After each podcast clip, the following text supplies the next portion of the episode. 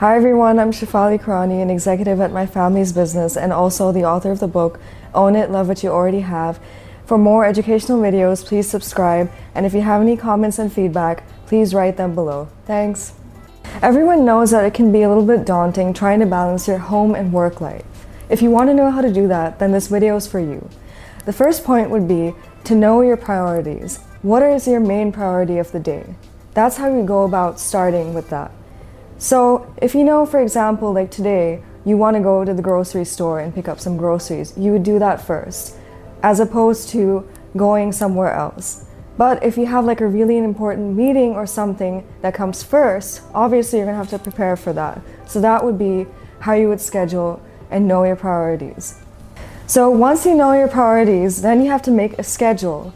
And that would be creating it from the grocery list all the way to your meeting.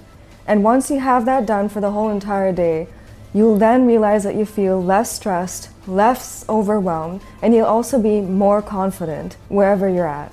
Of course, we all know that sometimes it's just not possible to complete that big to do list. So when that does happen, take a break, walk away from it, you know, just go and do something else and then go back to it. Once you feel a little bit better, then you'll feel a little bit more focused. So just remember, if you want to balance your life, then you have to know your priorities, create a good schedule, and also just remember that you can take a break sometimes. We all know that we can't do everything all the time, and it's also it's also just becomes a little bit overwhelming. But once you follow these steps, it should be a little bit helpful for you. Thank you for watching this video, and I wish you good luck.